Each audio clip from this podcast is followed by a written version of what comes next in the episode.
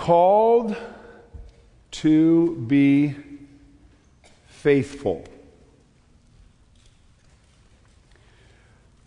In, in many ways, faithfulness is characterized by doing the same things over and over and over because we know they're the right things. We faithfully approach God through the finished work of Christ rather than on our own merits. We approach, approach God as receivers first before we seek to give. We faithfully and repeatedly proclaim God's word and the gospel without trying to be innovative with them. We're faithful. We faithfully serve others for God's glory, remembering that God will not overlook those who serve by his grace. Faithfulness, called to be faithful. But faithfulness, being faithful, also means growing. What I'm going to speak tonight about is being faithful to grow. Growing in our skills and gifts and opportunities and relationships and seasons that the Lord gives us to bring Him greater glory. Growing like, like a plant, growing like a flower, growing like a tree in godliness, growing in knowledge, growing in skill, growing in influence, growing in fruitfulness, and at times even growing in numbers. Love Jared's message this morning. I loved all the messages. But Jared told us there's a way to grow in greater skill without being discouraged by your present skill level. And that's a great word. That's a good word. That's a needed word. Amen to that. He also said success can be found in ordinary gifting. Success can be found in small churches that are not growing numerically. Success can be found in weakness. You can start a song in the wrong key and still be faithful in your service. Aren't we glad for that? Amen. But, but we don't want to have this picture in our minds that being faithful means starting at least one song every Sunday in the wrong key. I'm really faithful, man. Really faithful. We don't want to think of faithfulness as meaning that, well, we just can only play five chords on the guitar and we can't play bar chords, so, you know, we just, our capo is our friend what it means to be faithful, just carrying your capo everywhere. We don't want to think that those who are successful and, and really proficient or effective or popular, we don't want to look at them and think, well, they're doing it for their own glory. They aren't being faithful, they're just being self promoting. We don't want to think that. We have no idea. We don't want to see it as a sign of God's favor that our church isn't growing. Yeah, God's really blessing us. We haven't grown in 10 years. Because we're faithful. Faithful. I'd like to focus on something that Jared said. He said there's a way to grow in greater skill without being discouraged by your present skill level. I want to focus on that growing in greater skill part tonight. Don't want anyone to be discouraged by where you're at. Don't want anyone to leave thinking, well, I'm just, I'm just not as big or as good or as, you know, I don't have many opportunities as someone else. But I do want us, I think God wants us to realize that He intends for us to grow. And in Matthew 25, Jesus tells a parable about three servants who were all entrusted with different amounts of money while their master went on a long journey. It's the third parable that Matthew tells right in a row where Jesus is talking about his return and the importance of being ready for his return. And in this third parable, Jesus is saying what getting ready looks like. We're not simply waiting around for Jesus to come back. There's work to do. There's, there are gifts to be invested. There are opportunities to take advantage of and lessons to learn. This is a parable, among other things, about maximizing the opportunities that God gives us and not wasting them of being faithful to grow what God has entrusted to us. So I'm going to read it. This is Matthew 25, verses 14 through 30. This is God's word to us. For it will be like a man going on a journey who called his servants and entrusted them his property.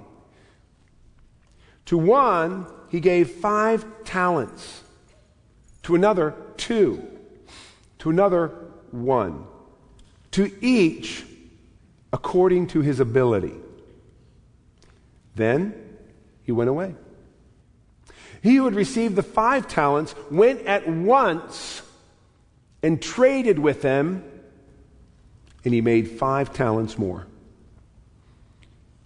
So also, he who had the two talents made two talents more. But he who had received the one talent went and dug in the ground and hid his master's money. Now, after a long time, the master of those servants came and settled accounts with them. And he who had received the five talents more, five talents, came forward, bringing five talents more, saying, Master, you delivered to me five talents. Here, I have made five talents more. His master said to him, Well done, good and faithful servant. You have been faithful over a little I will set you over much. Enter into the joy of your master. And he also, who had the two talents, came forward, saying, Master, you delivered to me two talents. Here, I have made you two talents more. His master said to him, Well done, good and faithful servant. You have been faithful over a little. I will set you over much. Enter into the joy of your master. He also, who had received the one talent, came forward, saying, Master, I, I knew you to be a hard man, reaping where you did not sow, and gathering where you scattered no seed. So I was afraid And I went and hid your talent in the ground. Here, you have what is yours. But his master answered him, You wicked and slothful servant. You knew that I reap where I have not sown and gather where I scattered no seed. Then you ought to have invested my money with the bankers. And at my coming, I should have received what was my own with interest. So take the talent from him and give it to him who has the ten talents. For to everyone who has will more be given, and he will have an abundance. But from the one who has not, even what he has will be taken away. And cast the worthless servant into the outer darkness. In that place, there will be weeping and gnashing of teeth. Thus ends the reading of God's holy and inerrant and sufficient word. This is a simple parable, which means that we'll probably miss the main points. Every time we think, you know, as, as, we're reading along through the scripture, we think, yeah, yeah, I know what's coming, I know what's coming. People who heard this the first time didn't know what's coming.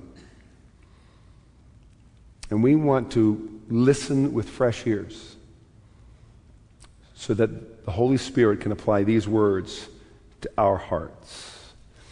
It's a simple parable about maximizing the opportunities that God has given us and not wasting them. Being faithful to grow what God has entrusted to us. And we're going to look at it in three parts the entrusting, the stewarding, and the accounting. First, the entrusting, verses 14 and 15. There are two things we want to notice about the entrusting. The first is the variety. The variety of what the master entrusts to the servants. The master gave his servants five, two, and one talents. He just didn't give them all two talents. Didn't, didn't give them all five talents. Gave them five, two, and one. Now, growing up, when I hear this parable, I think, well, talents, you know, we got talents, I got talents, you got talents. That's what he, he gave them talents, you know. Like one could play the piano and one could play, you know, play football and one was good in politics and, you know, that's not what that means. We get our word talent, though, from this parable. That's where the word talent comes from. He's not talking about gifts and abilities directly. A talent referred to a weight of precious metal, usually silver, but sometimes gold and copper. He didn't tell, the master didn't tell the servants what they were supposed to do with these different, these varying talents. He just entrusted them to his servants. It was, they were on loan, so to speak. But he didn't view the servants as identical. They weren't triplets. They were unique. He gave each of them a different number of talents, to each according to his ability. They had different abilities, and those abilities defined the opportunities they had. So that means the servant who got two talents wasn't supposed or expected to produce five. The servant who got one talent wasn't expected to produce two. God makes people differently. You might have noticed that. And being faithful to grow doesn't mean we all start at the same place, nor that we're supposed to end up with the same results. So, some people are given a worldwide platform for their gifts, and they have worldwide opportunities for their songs, for their leading, for their writings. Now, that doesn't apply to most of us, though. All congregational worship leaders can't be Chris Tomlin. We can't all write songs that are in the top five of the CCLI charts because there are only five spots. Chris occupies three of them, but that's besides the point. we can't all be Matt Redman. We can't all be the, the songwriter or the worship leader or the musician, maybe in our church, who is so good that everybody says, oh, yeah, whenever they sing, whenever they play, it's just amazing. We can't all be that person. God gives us different gifts and opportunities. Harold Best, Harold Best says this about the way we think about music.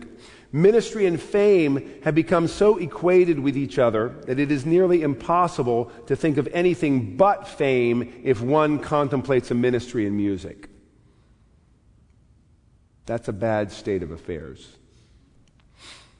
God gives varied gifts and opportunities, each one for his glory. So, so entrust gifts that are varied. And then I'm going to talk about the richness of the entrusting. We see variety and we see richness. A talent, if it was silver, was worth about 20 years' wages. So, what, what a laborer might hope to earn in half his life. So, the master gave the first servant a hundred years' wages gave the second servant 40 years' wages, and the last servant 20 years' wages. So think about what you make in a year and multiply it by 20. That was the smallest entrusting. Multiply it by 100, and that's what the servant who got five talents got. Now, the majority of us, when we think about what God has given us, the opportunities He's given us, the gifts He's given us, we're tempted to think that they just aren't very much. Kind of small in the big scheme of things. I mean, that's, that's part of the theme of the conference, you know, to, to, to speak to those of us who are in small settings, small churches. You know, we, think, well, I know I'm a part of God's plans, but not a, not a very big part. You know, maybe kind of hardly noticeable, like, you know, just like, you know, on, on the timeline of history. Just that's it. That's what I am. And, you know, I, I have a church with three musicians in it. You know, one of them's me. got a guy who plays the accordion and a drummer who has you know problems with time. But I mean, it's good. I'm good. I, I'm good to go. Or you know, maybe maybe your church like has is 10 years old. You know, church plant, and and you're you just you just broke the the 120 mark because you keep tracking tens. 120 mark. You just broke it last Sunday. And right down the street, there's a church, or maybe in your town, there's a, there's a church that was planted two years ago. You know, started with a husband and wife, you know, just starting a Bible study. Now it's 3,500.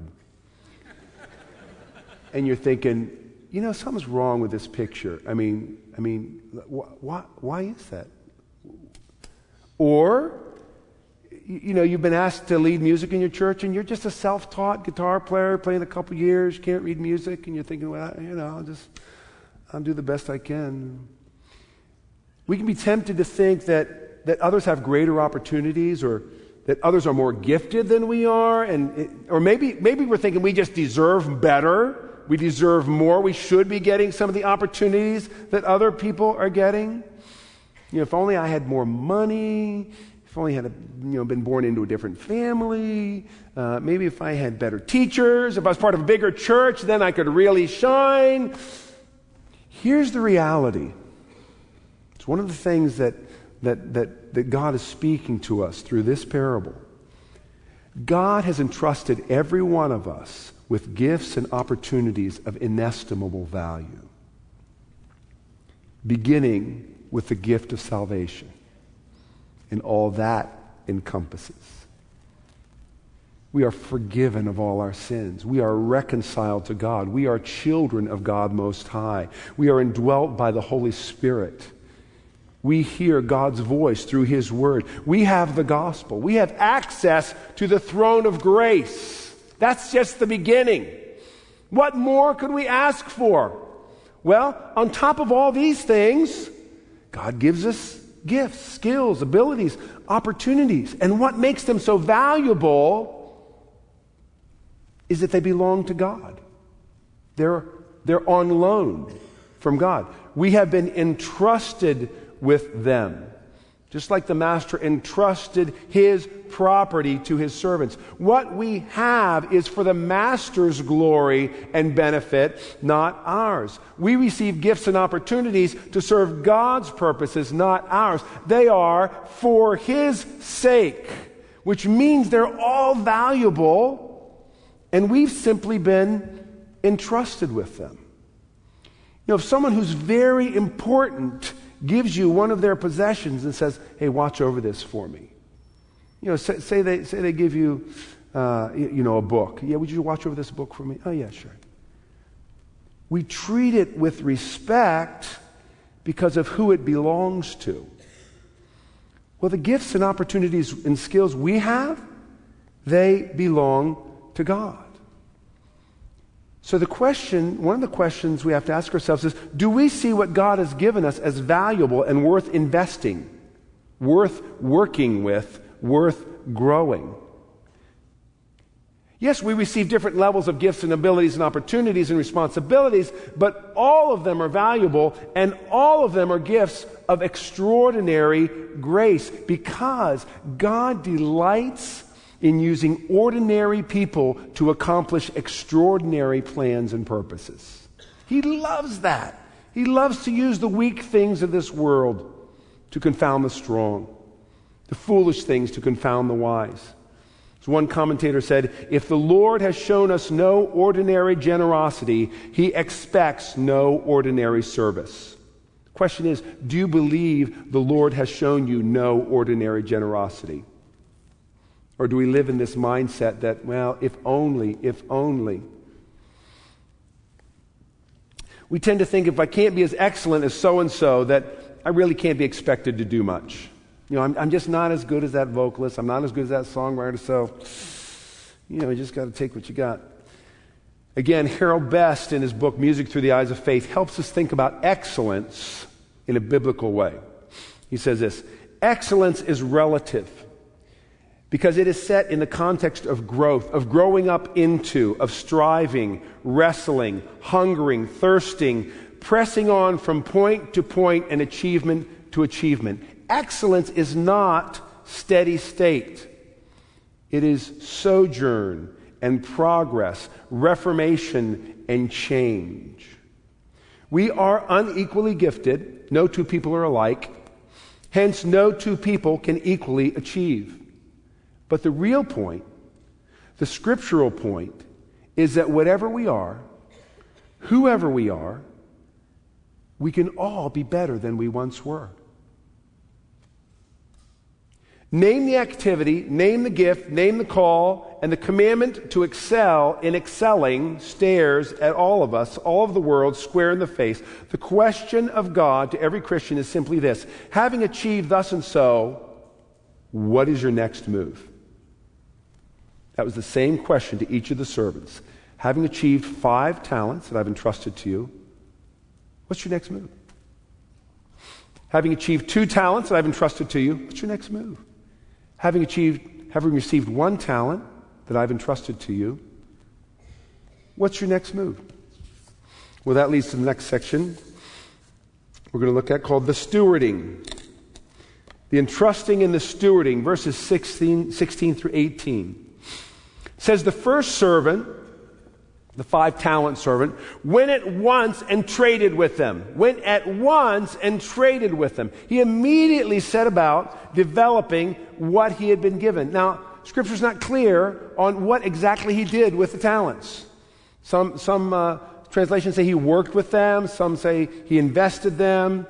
This ESV, English Standard Version, says he traded with them. But this is what we know. What he was entrusted with grew. He knew he had a responsibility to steward it, and he got right to it. And the second servant, the one who got the two talents, didn't look at the one with five talents and go, oh man, what, a two? Is that it? What, what, what is the deal? He did the exact same thing. So also, he who had the two talents made two talents more. Both servants took what the master entrusted to them and stewarded it so that it grew. But then the third servant, for whatever reason, we don't know yet, went and buried the one talent he had been given in the ground. Now, I've always thought that was kind of weird. You're given 20 years' wages and you go bury it in the ground. Thinking, really? Well, you know, it's, it's, it's kind of like you, you hear about um, people stuffing money in a mattress. You know, we're just going to keep it safe there. You know, and in, in Jesus' day, burying or hiding valuables to keep them safe was a common practice. So we read about the man who, who found the treasure hidden in the field. Someone put it there. Today it'd be stuffing money in a mattress, you know, and you think, well, at least it's safe there. At least it's secure. Nothing's going to happen to it. It's not going to grow, but at least it's safe. Maybe not.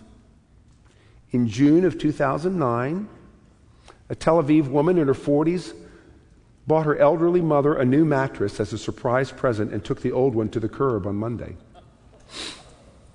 The next morning, her mother woke up screaming when she realized the bedding switch and told her daughter that she had been stashing her life savings inside the old mattress. The money amounted to about 1 million US dollars.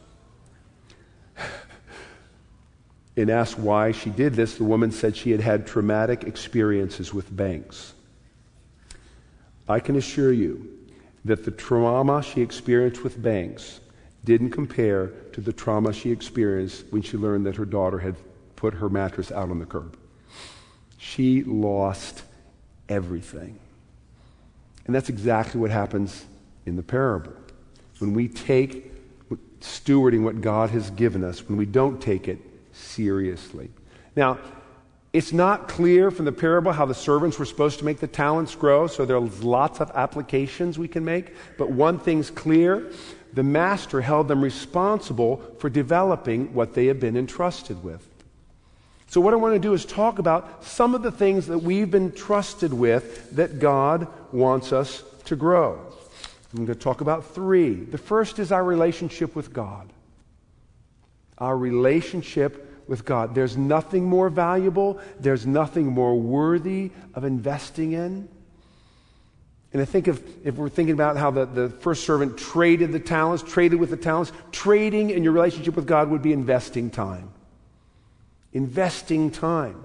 Psalm 1, verses 1 through 3 says, Blessed is the man who walks not in the counsel of the wicked, nor stands in the way of sinners, nor sits in the seat of scoffers, but his delight is in the law of the Lord, and on his law he meditates day and night. He's stewarding his relationship with God by investing time. He is like a tree planted by streams of water that yields its fruit in its season. It grows, and its leaf does not wither. In all that he does, he prospers. Know, I've looked for them, but there are no shortcuts to spiritual depth and maturity. If we're going to grow in our relationship with God, it will take time, work, and intentionality and whatever we sow will grow. Whatever we sow will grow. If we sow to things like Facebook and the internet and shopping and concerts and fashion magazines and sports, we will find our spiritual life drying up. If we sow to our relationship with God, we will grow we will prosper. We will know God better. Now, there's definitely something mysterious about the way we grow in a relationship with God. Sometimes it seems that people can do all the right things, read their Bible, pray, fellowship, and not grow at all. You ever had that experience? I'm doing all the right things, I just don't seem to be growing. Or they can sin miserably. You know, and, and sometimes we look at that and go, well, yeah, see, it doesn't do anything. It's, it's not worth it. I mean, look, that person read the Bible every single day. Not, doesn't seem to produce anything. Know, I, I knew a guy many years ago who had he had com- committed a serious sin, and he told me that uh, on that day he had just finished reading through the Bible for the seventh time. And it's like, wow, really? So investing, but but no fruit. Well, rather than, rather than develop our, our practice and our theology from experiences, let's, let's go to God's Word. Listen to Paul's counsel to Timothy in 1 Timothy 4, verse 13. Until I come, devote yourself to the public reading of Scripture, to exhortation, to teaching. Devote yourself. Do not neglect the gift you have, which was given you by prophecy when the council of elders laid their hands on you. Practice these things, immerse yourself in them, so that all may see your progress. That's Paul's counsel to Timothy. That's God's counsel to us. Practice these things, immerse yourself in them so that all may see your progress. People are supposed to see our progress in our relationship with God. Doesn't mean that there aren't dry seasons. There aren't winter times of our relationship with God when it doesn't seem like anything's happening. We just keep doing the right things. Doesn't seem like anything's happening. Then spring comes and the growth comes. And go, oh, that's what God was working, even though I couldn't see it. So, how do we grow? We practice these things, we immerse ourselves in them, then people will see our progress. I was at a conference recently where, where a guy recited from memory one chapter, one whole chapter of Hebrews. At the Worship God conference a number of years ago, guy recited two chapters of Hebrews from memory. How do these guys do that? Like, do they just wake up one morning saying, you know what? I'm just going to read through Hebrews and memorize it? No. They spend like months months investing time. And I'm just thinking, oh, wow, I could never do that. So I don't even start. this is, that's like so hard. I'm just not even going to start. Let me say this the person who immerses themselves in Bible study and prayer is more likely to grow than the person who doesn't. Wouldn't you say that's true? I've never met someone who grew more in their relationship with God because they didn't read their Bible and didn't pray. Yeah, I found the secret. Like, I stopped reading my Bible. My relationship with God is so deep now. I've never met someone who knew more about God because they refused to read books on doctrine and theology. Now, I've met people who have grown more confident in their self assertions and in their own opinions. But if we want to grow, we've got to invest time. In our relationship with God, we've got to invest time. And one of the things we can do after reading Scripture, praying, being with the saints, is reading books. Spurgeon said this about reading, Charles Spurgeon. Give yourself unto reading. The man who never reads will never be read. He who never quotes will never be quoted. He will not use the thoughts of other men's brains, proves that he has no brains of his own. you just can't improve on Spurgeon sometimes. So, so we don't want to sit around complaining about how we're just not growing in the Lord. God's given us means, He's given us opportunities. We invest in them. So that's one area we can steward. Another area, our musical skills. What does trading look like with the, the talents of musical skills? It looks like deliberate practice. What, what, what uh, one man calls deliberate practice. Whatever field it is finances, arts, sports, writing no one, studies have been done on this. No one generally becomes an expert in something until they've done it for 10,000 hours. That is four hours a day for seven years. So if you look at any great anything, you, you've researched their life, most likely they've done it for more than 10,000 hours. Practice, again, takes intentionality, it takes work, it takes time. God says in Proverbs 13, verse 4, the soul of the sluggard craves and gets nothing.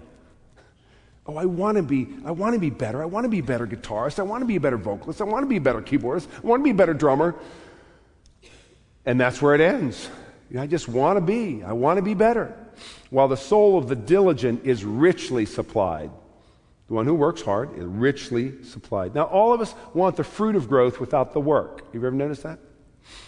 I, you know, we want to play guitar like Phil Keaggy. We want to write songs like Stuart Townend Keith Getty without really spending any time doing either. We just want to get up and do it.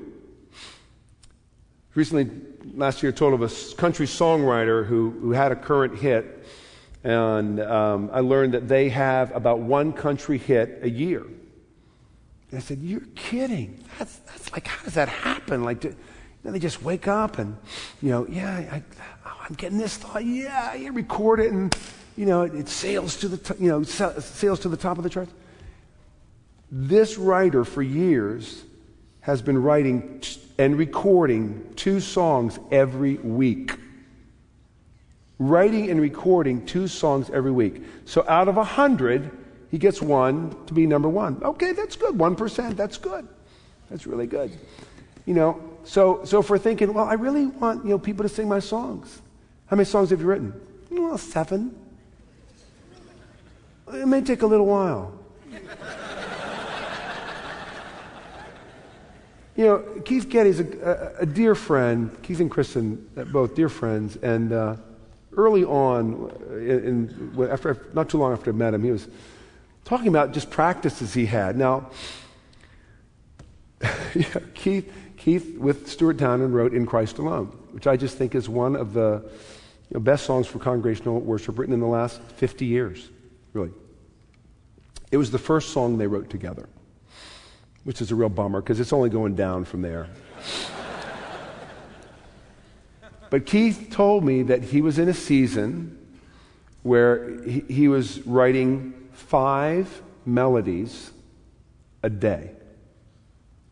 he kept carrying a little notebook around and, and just was writing five, five melodies. I, okay.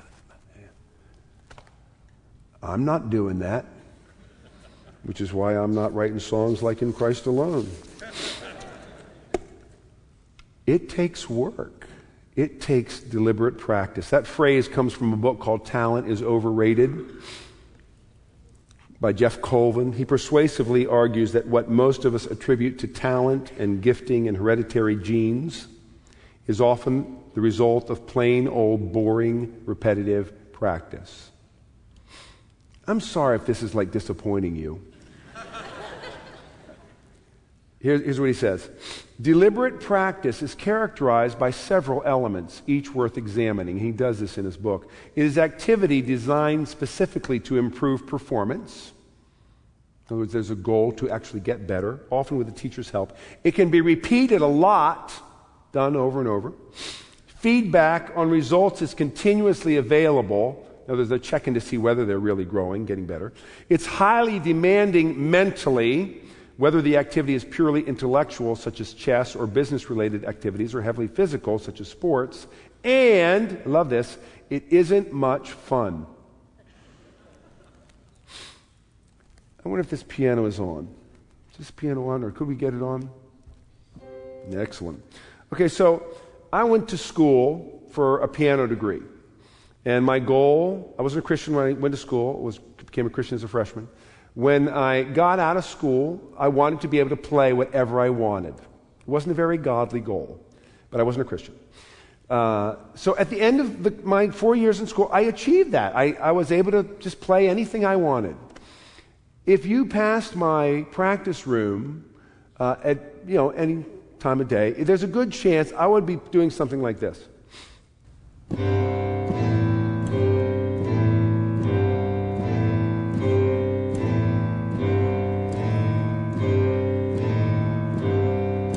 Tell me if you get too excited.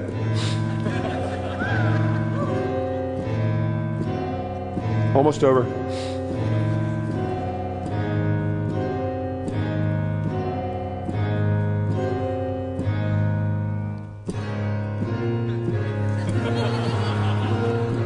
So I do that through the you know 12 notes of the mm, scale, you know, half steps.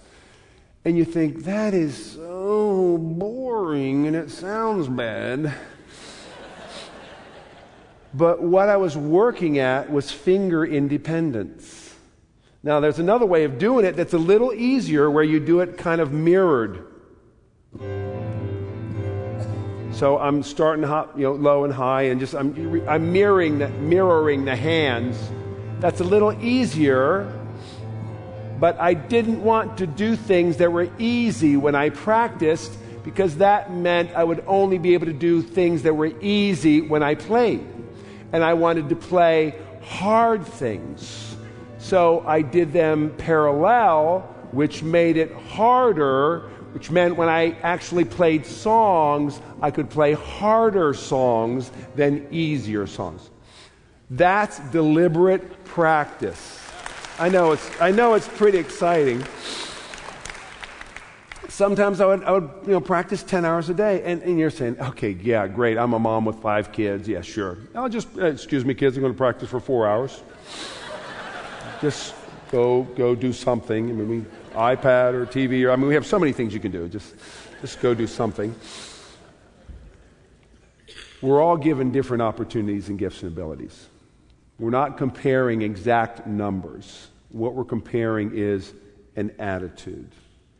And if we're going to invest our musical skill, it's going to take deliberate practice of some kind. Now, here's, here's some simpler principles. Practice, deliberate practice, focuses on what's wrong, not on what's right. So, whether it's your team or whether it's you as an individual, um, you, you, want to narrow down the things that, that are, are difficult or that you're playing badly and just, just, just keep going at it. So, if you're a guitarist and you don't play bar chords very well, don't spend, you know, half an hour playing D and G and E and A and then two minutes trying a bar chord. okay. And, and then think you've really, you know, grown in your musical skills. No, you've got to spend, you know, two minutes. It's got to be reversed. Two minutes on the chords you know and that are easy, and then the 28 minutes on the bar chords. Practice on what's wrong. Focus on what's wrong, not on what's right. Einstein defined insanity as doing the same thing over and over again and expecting different results. We do the same things. We, we, we, we can't do something and we never change it. We never try to, to do it well, to do it with skill, to do it right. And then another principle don't practice until you get it right, practice until you can't get it wrong. You know, sometimes, uh, either individually or as, or as, teams, we, you know, we, we're having struggle, struggling with a, a certain section, and you know, we keep struggling, it's bad, and then finally we get it right. Okay, let's move on. No, you did, that was luck. I mean, I don't believe in luck, but that was probably luck. If you know, you get it right once. Um, no, you, you, you've, you've got to like get it right 10 times before you know you've really got it, or at least two or three.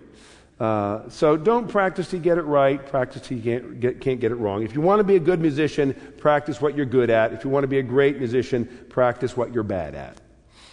Those are just all principles for investing in our musical skills. Now, there's a difference between practicing in real life, although it does concern me that doctors call themselves like m- medical practitioners, like they have a practice. Is there another word they can use? Like, I don't know, like I'm actually doing it? it just makes me a little uncomfortable. Practice is not for real life, but it prepares us for real life.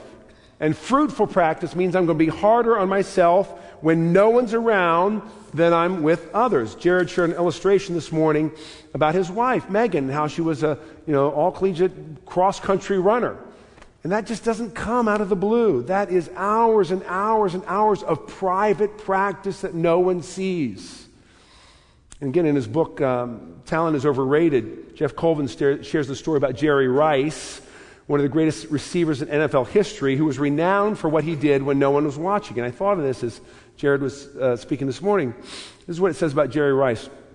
The most remarkable thing were his six days a week off season workouts. Off season six days a week, which he conducted entirely on his own. Mornings were devoted to cardiovascular work, running a hilly five mile trail. He would reportedly run 10 40 meter wind sprints up the steepest part. In the afternoons, he did equally strenuous weight training. These workouts became legendary as the most demanding in the league, and other players would sometimes join Rice just to see what it was like, kind of like Jared joined Megan. And the result was the same. Some of them got sick before the day was over. It's just kind of a, kind of a theme here that if you're not if you're not putting in the time if you're not investing you won't be able to do it when the time comes it's it's doing hard things when no one's watching and finally practice that can't be measured becomes mindless one man compared it to trying to bowl with, with a curtain hanging down to knee level over the over the alley you know you, you can practice technique all you want but you'll, you'll never know what, what's actually happening on the other side you have to be able to measure what's taking place. So, so we can ask for feedback from people we trust. You know, am I becoming better? Am I getting better at this? You know, not so we'll hear a compliment, but so that they'll actually tell us, how can I improve? How have you seen me improve? Ask yourself questions about what you're, learning. Those are all, I mean, I know that's very practical in, in a, in a message like this, but I think in this context, it's the only place I could share it. And we need to hear that, that God has given us musical gifts, musical opportunities that he wants us to invest in. And then the third category, our sphere of influence, another area of stewardship, another talent that God gives us. And in this, in this area, trading would look like taking initiative. Just because you've been serving in the same place for the last five years doesn't mean you're supposed to be serving that way for the next five. It might mean serving that way for the next five. And we applaud and commend people who've been serving in the same way, same place, 20, 25, 30 years. But it might not be that's what the Lord desires. So we need to take initiative in the opportunities we have. When you come to a conference like this, do you, do you sit by yourself and wait for others to come to you? Or do, are you looking for people that you can get to know, that you can reach out to? That you can befriend, that you can find out about. It's amazing. In this, in this context, with this many people, how many stories God, God might want to bring together, how many lives God could bring together for, for His glory if we just take the initiative in that. On Sundays, do you come in, take a seat, just sit around, wait for the meeting to begin? Or are you looking around for ways, opportunities to serve others? Do we seek to connect with people we can learn from or wait to be asked? A dear friend passed away last year, Chip Stam. He was a professor at Southern. He's now rejoicing before the Lord. Uh, in fact, the bass player this morning from Sojourn Marty uh, was is his yes was his son is his son. Chip wasn't a man of amazing musical gifting, didn't have an amazing voice. But this is what he did. He took great advantage of his relationships and the opportunities that those provided. So, so there are a number of people who know each other and ha- have friendships now because of Chip Stam. Chip would have me down to Southern Campus every year just to, just to do a day of classes. And then he would have Keith Getty in to do the same. He'd have Kevin Twit in, who's going to be sharing with us tomorrow. And in all, he had Mike Cosper and Harold Best. All because he wanted to see relationships formed for the glory of God, for the advancing of the gospel. And he ended up influencing a wide number of people because he was so interested in encouraging and connecting others. He took advantage of the opportunities he had. He didn't have to. He could have been very content to have been a professor at Southern. He had a fine job, it was going great. But he said, You know what? This is an opportunity. I have an opportunity here. I want to make use of it. And I thank God he did. Because I have some dear friendships because of Chip's investing in the opportunities that God gave him. Now just look over your past year. Are there any gifts that you've simply buried? Any opportunities that you're burying? No one knows about them. They aren't doing any harm, but neither are they being used for the Father's glory. Faithfulness to Jesus leads us to understanding the responsibility of stewarding what God has given us. Finally, the accounting. We have the entrusting, the stewarding, and the accounting. Jesus doesn't say when the master came back what, what, what he, what he, when, how long he was gone, other than to say it was after a long time. In other words, there was ample time for each servant to work with what he had been entrusted with. And Lord willing, most of us will have many years in which we can be faithful to grow. So the, so the master comes back, and the first servant tells the master, You gave me five talents, here are five more. And the master says, Well done. Well done, good and faithful servant. You've been faithful over a little, I will set you over much. Enter into the joy of your master. He praises the servant. He says, Well done. Can you imagine that moment when we look into the eyes of our Creator, our Redeemer, the Almighty, omnipotent, omniscient, eternal God? We look into our eyes, our eyes meet, and He says, Well done. What that's going to feel like?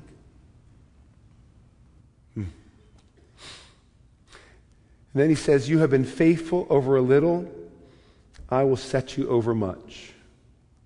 If we use and invest our talents, we will be given greater opportunities, either in this life or the next.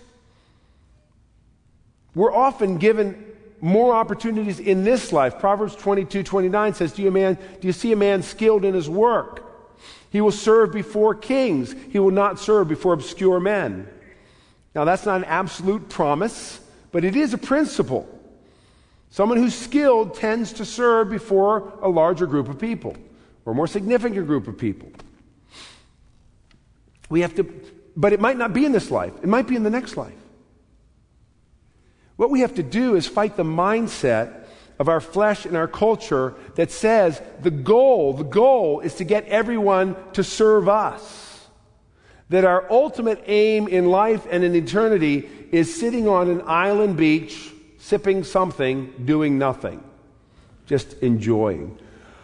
finally, finally, it's all done. Jesus says, "No, what? You're going to be given more responsibility in the new heavens, the new earth. You've done good here. I'm going to give you more." Now that should be a good thing. We should look at that, think about that, and go, "Wow, really?"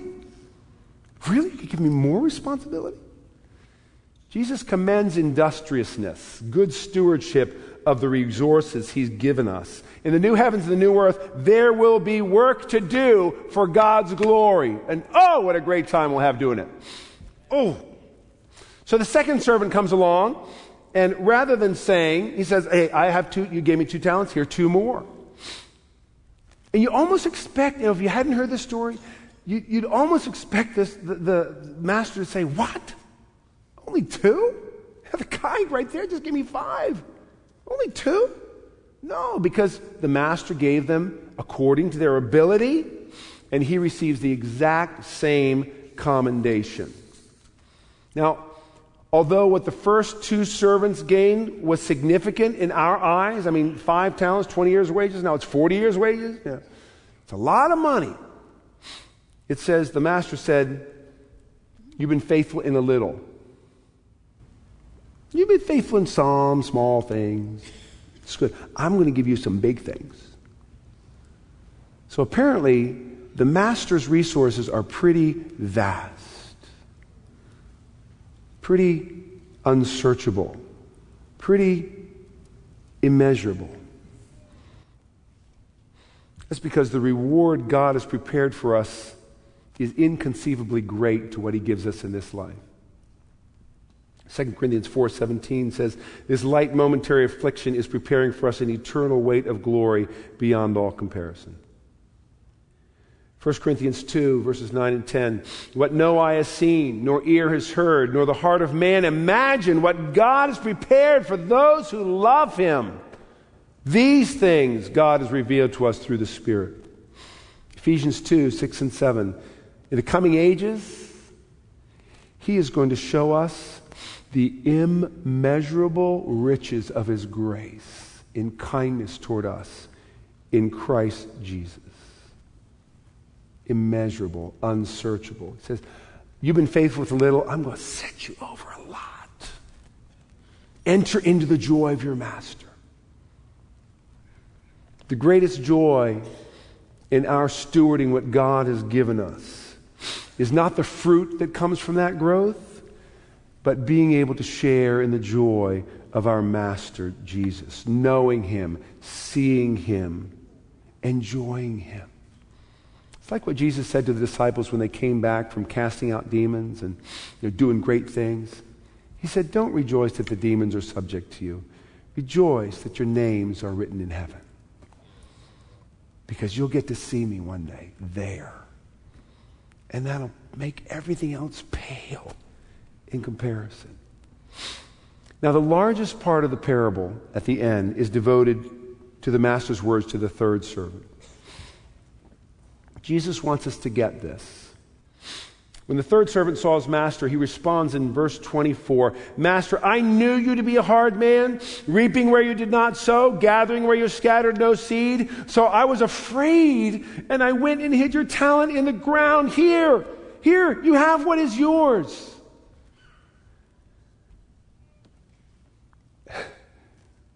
The master responds, You are wicked and you are lazy. You're wicked and you're slothful. Why does he speak to him so harshly? Why doesn't he say something like, Oh, oh, I'm so sorry. I'm so, I'm so sorry you're afraid of how I was going to react. I, I don't mean to come across that way. Uh, uh, okay, uh, well, thanks. Thanks for giving it back to me. Why, why does he respond with such intensity? Because his actions impugn the motives of the master. They reflected badly on the master. So I knew you to be hard. I knew you to reap where you didn't sow. So I was afraid. So I wouldn't, I wouldn't hit it. I buried it. That doesn't even make sense. If he's so afraid of how the master's going to respond, he should have gone and invested it so it made some money. So the master calls it right. He says, "No, what? You're just wicked. You're just evil. You're lazy. Because what you're saying isn't true. And, and what you're saying is trying to put the blame on my heart. Let me turn the focus around and aim at your heart. The third servant was faithful not to lose what he had been given. But he had no sense that he'd been entrusted with something of great value and he had the responsibility before God of stewarding it. And God held him accountable for it. So, so what excuses do we have for not investing, not growing in our abilities and our opportunities and our fruitfulness? Well, God's so hard. Well, I won't get glory for him.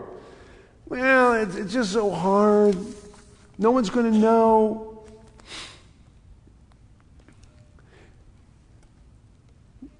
We never know what God will do as we seek to be faithful to grow in the, in the opportunities and the gifts that God has given us in our lives. But I'm encouraged by the example of a man named Thomas Chisholm,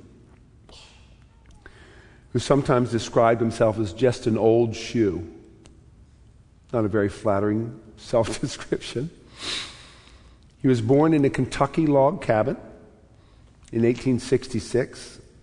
He was converted when he was 27, became a pastor at 36, but he had to retire one year later due to poor health. He spent the majority of the rest of his life as a life insurance agent in New Jersey.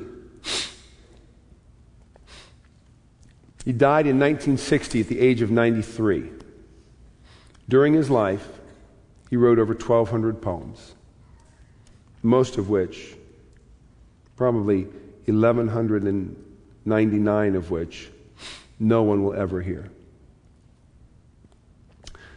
But back in 1923, at the prime age of 57, Thomas Chisholm sent a few of his poems to a man named William Runyan at the Hope Publishing Company.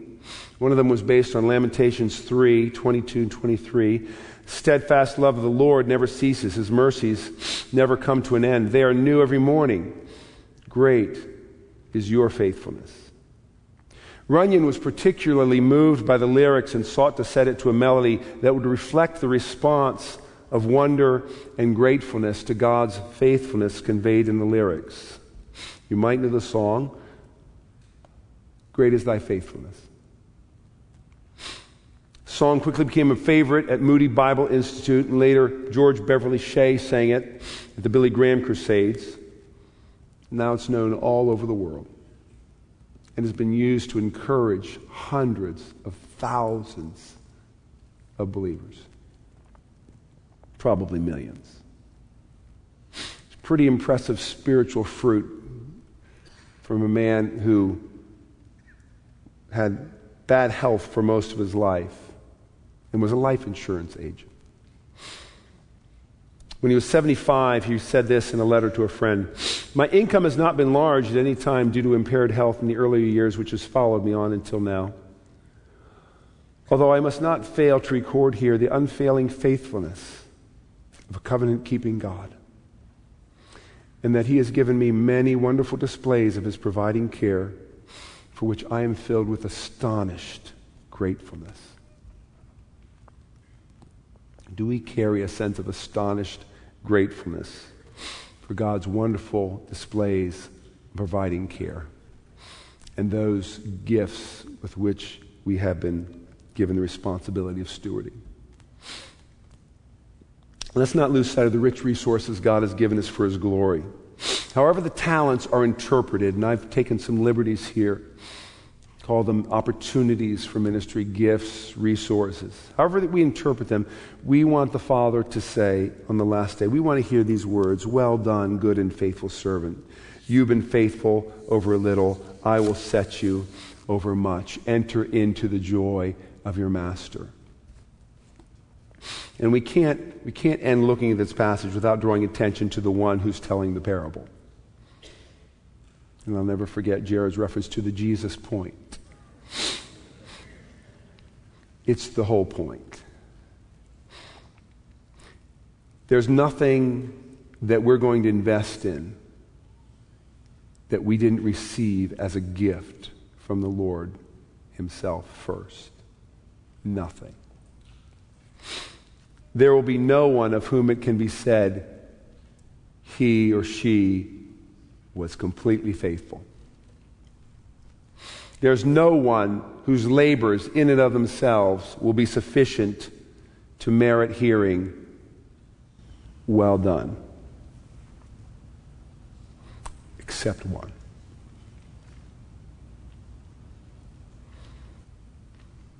And that one never got distracted from what his father called him to do. That one never squandered a year, never squandered a month, never squandered a day, never squandered a moment.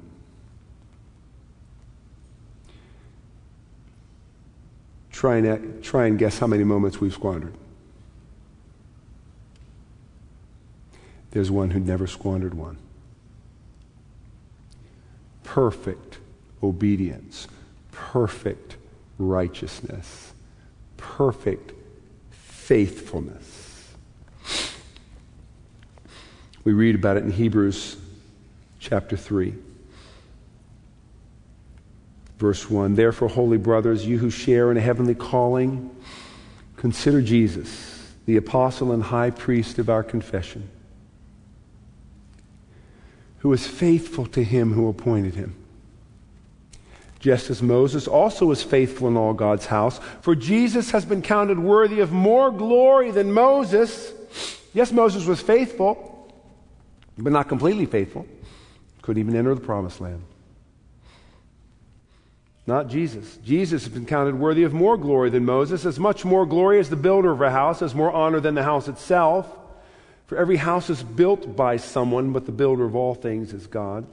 Now, Moses was faithful in all God's house as a servant to testify to the things that were to be spoken of later, but Christ is faithful over God's house as a son, and we are his house if indeed we hold fast our confidence and our boasting in our hope. Our hope is Christ in us, the hope of glory. Christ in us, the great Redeemer. Christ in us, the great Savior, the faithful Savior, the faithful one. Our elder brother. Praise God. He is the faithful one who has provided all we need to make much of what God has given us, who has provided through his death on the cross complete atonement for our sins and all our failings and all our squanderings and all our missed opportunities, all covered by the blood of Jesus Christ. Everyone. He has been raised from the dead so that no opportunity need be squandered, so that no life need be unimportant, so that no opportunity we have need be neglected. Jesus Christ, the faithful one, who has provided forgiveness for our failings, strength for our persevering, and fruitfulness for our labors. And on the last day, when the Father says, Well done, we will hear through those words the Father's pure delight in his beloved Son, who has made it all possible.